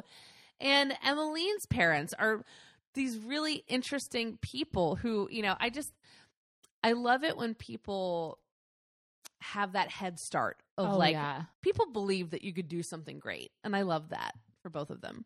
I do. I just, I also thought it was interesting that Belle could pass for white, Mhm. right? Like she could get through that big barrier that Yeah. exists in the US. Um, Emmeline couldn't pass, right? Like she Right. was a woman, right? And we do know that yes, there are possibilities today to transition, but Emmeline wanted to be a woman, Yeah. was Mhm. born a woman, identified as a woman, and could not pass as a man. There Yeah. was no opportunity for her to just fly under the radar. Yeah, and like, and we talked about how she did try and disguise herself because Mm-hmm. then she was just like, I wonder if those days, if she was just like, my God, like, I'm a little tired today.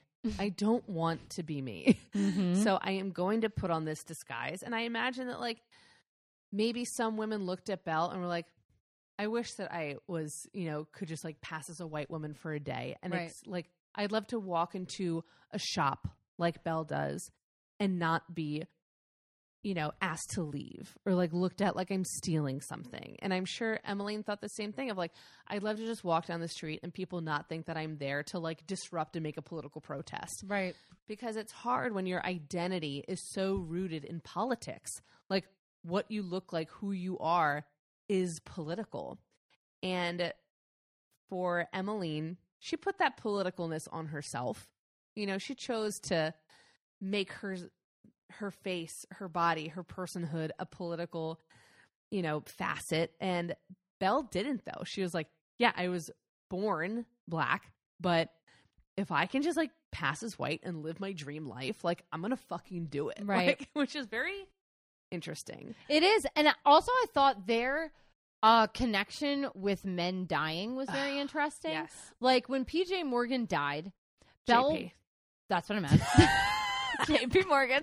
When JP Morgan dies, Jay. PJ, that is a that's adorable. Okay, when P- JP Morgan died, she's left with over a million dollars. Mm-hmm. When Richard died, he was also very supportive. You know, Mhm. they were both great men. She's left in debt. Yeah.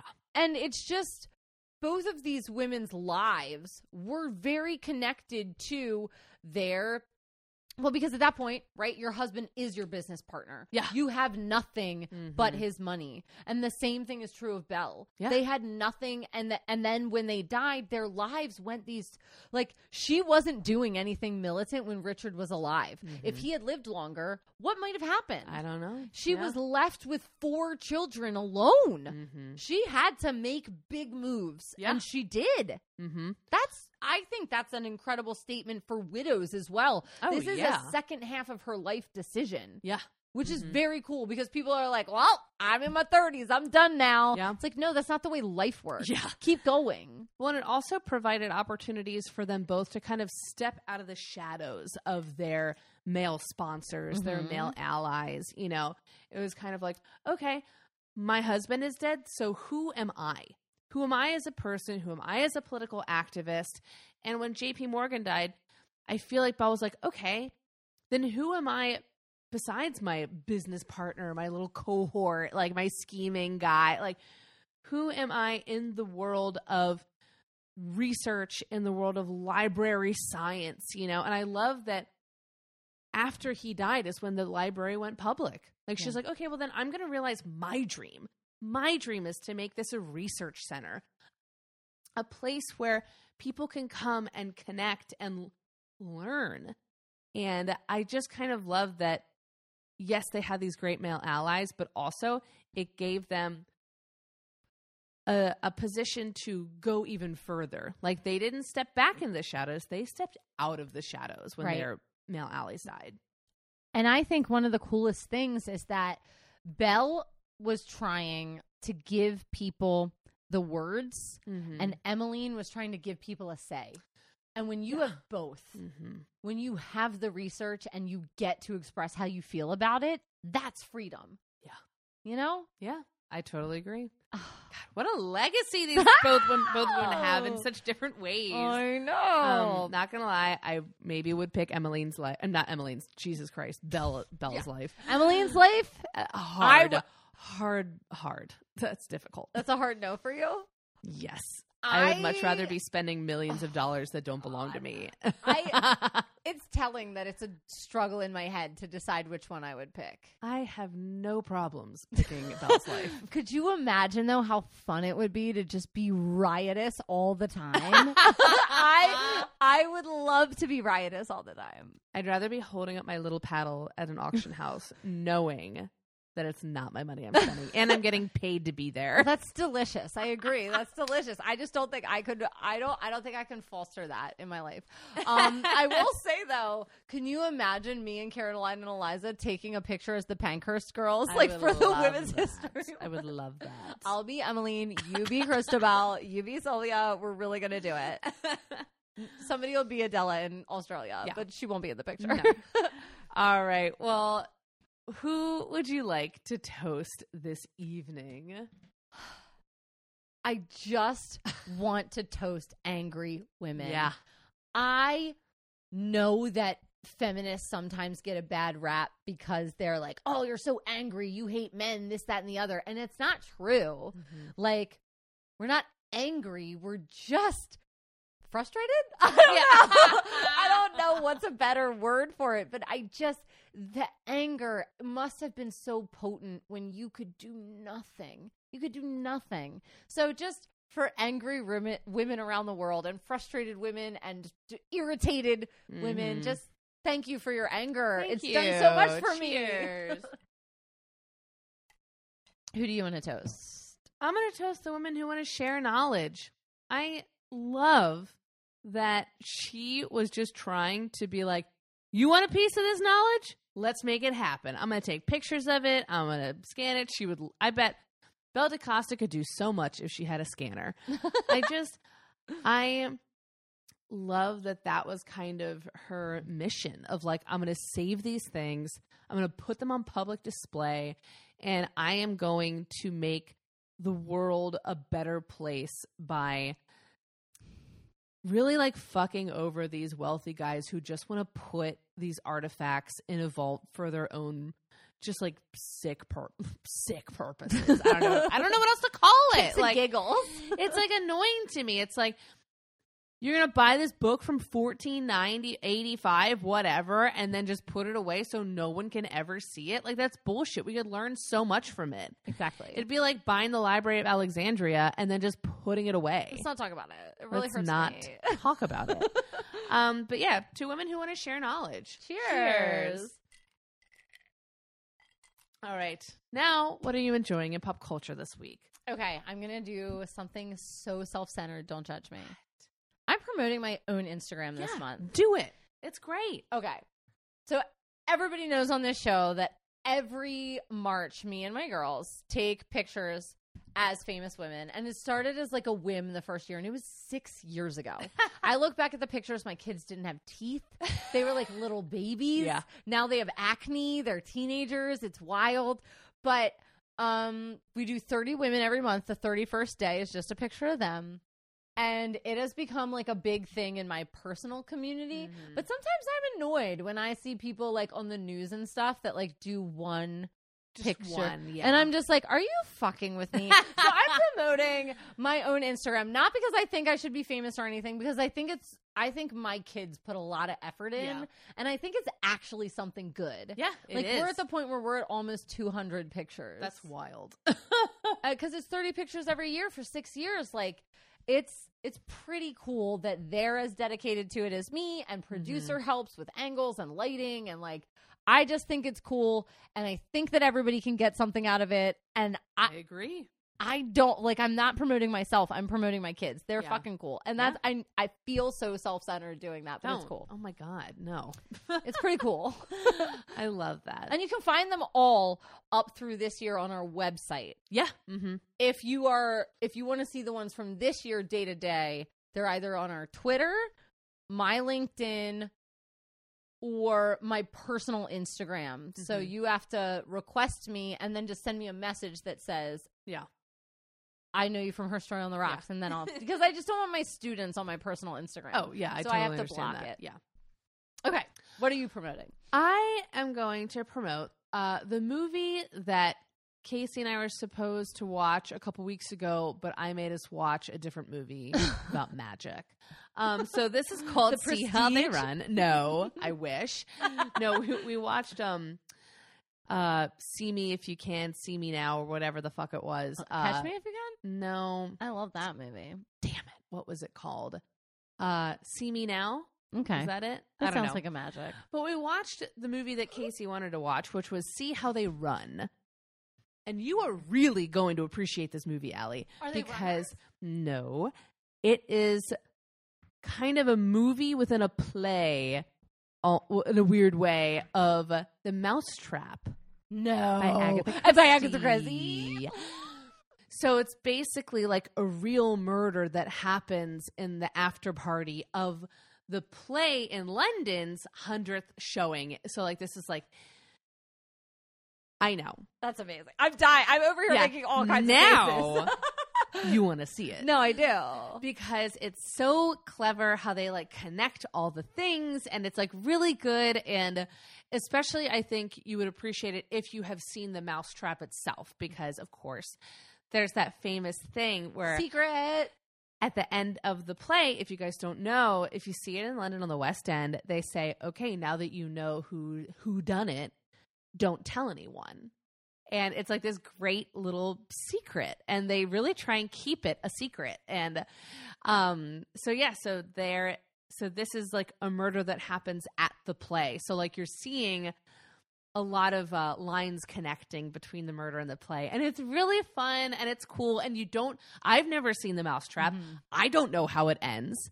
And uh, Can't tell you. yeah, I, you can't tell me. I'm in a I contract. have to go to London. I'm in a contract with England. and I just think it's really fun, and it's uh, and Agatha Christie herself is in it, and it's just like really great. Good. So see how they run because also I didn't realize that like that was going to be one of the original like names of the play was like based it was, it was originally called the Three Blind Mice. Yes. the play. Mhm. Um, so of course this is uh, Agatha another Christie always has that. 18 different names for everything. Yeah, and we love her for it. Um, and I think the woman who played Agatha Christie is Moaning Myrtle. oh, good so for her. God, just layers upon layers of why you should watch this movie. Yo, she was like the oldest character to play a student Yeah. in Harry Potter. She was I like imagine. 35 when she was Moaning Myrtle. That's Yeah. crazy. She I was like, I sometimes I go, Jake, do I look like I could play Moaning Myrtle? Because she was 35 and I'm almost 37. And he's like, stop it. stop. I'm having like an old thing recently Really? this week. I don't know what it is because I'm not usually like that. Like I, I appreciate aging, but I've been having an old thing this week. Well, I've had a bunch of silver hairs on me recently. So well, that makes you Jake's going better. great too. I won't, that won't happen to me. Oh, okay. I will wrinkle up, but my family stays like brown hair for long. My dad hair almost completely brown. That's true. My yeah. mom highlights her hair with blonde, but is has very little gray. Yeah.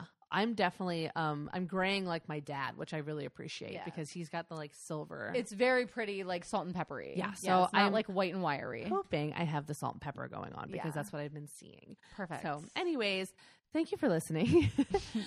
we hope that you're going gray in a lovely way as well.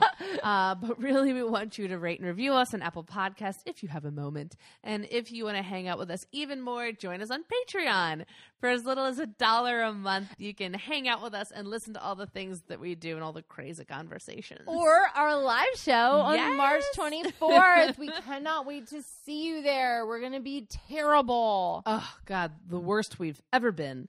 Um, so we hope you join us for that, um, and on obviously on all the social medias, and but most of all, we want you to never forget that well-behaved women, Really don't throw stones through windows. God, they like don't. they don't. and they rarely make history.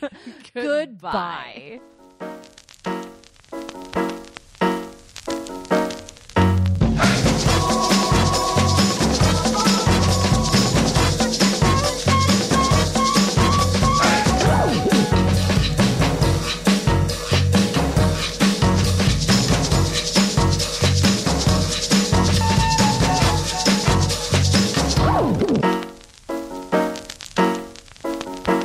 listening to Her Story on the Rocks. We are independently produced by 1986 Entertainment and proudly recorded in Baltimore, Maryland. If there's a woman in history you would like us to cover, you can email us at herstoryontherocks at gmail.com. You can also message us on Twitter or Instagram. We post all of our cocktail recipes on Tuesdays so that you can go get all the supplies you need and drink along with us. See you next week. Bye.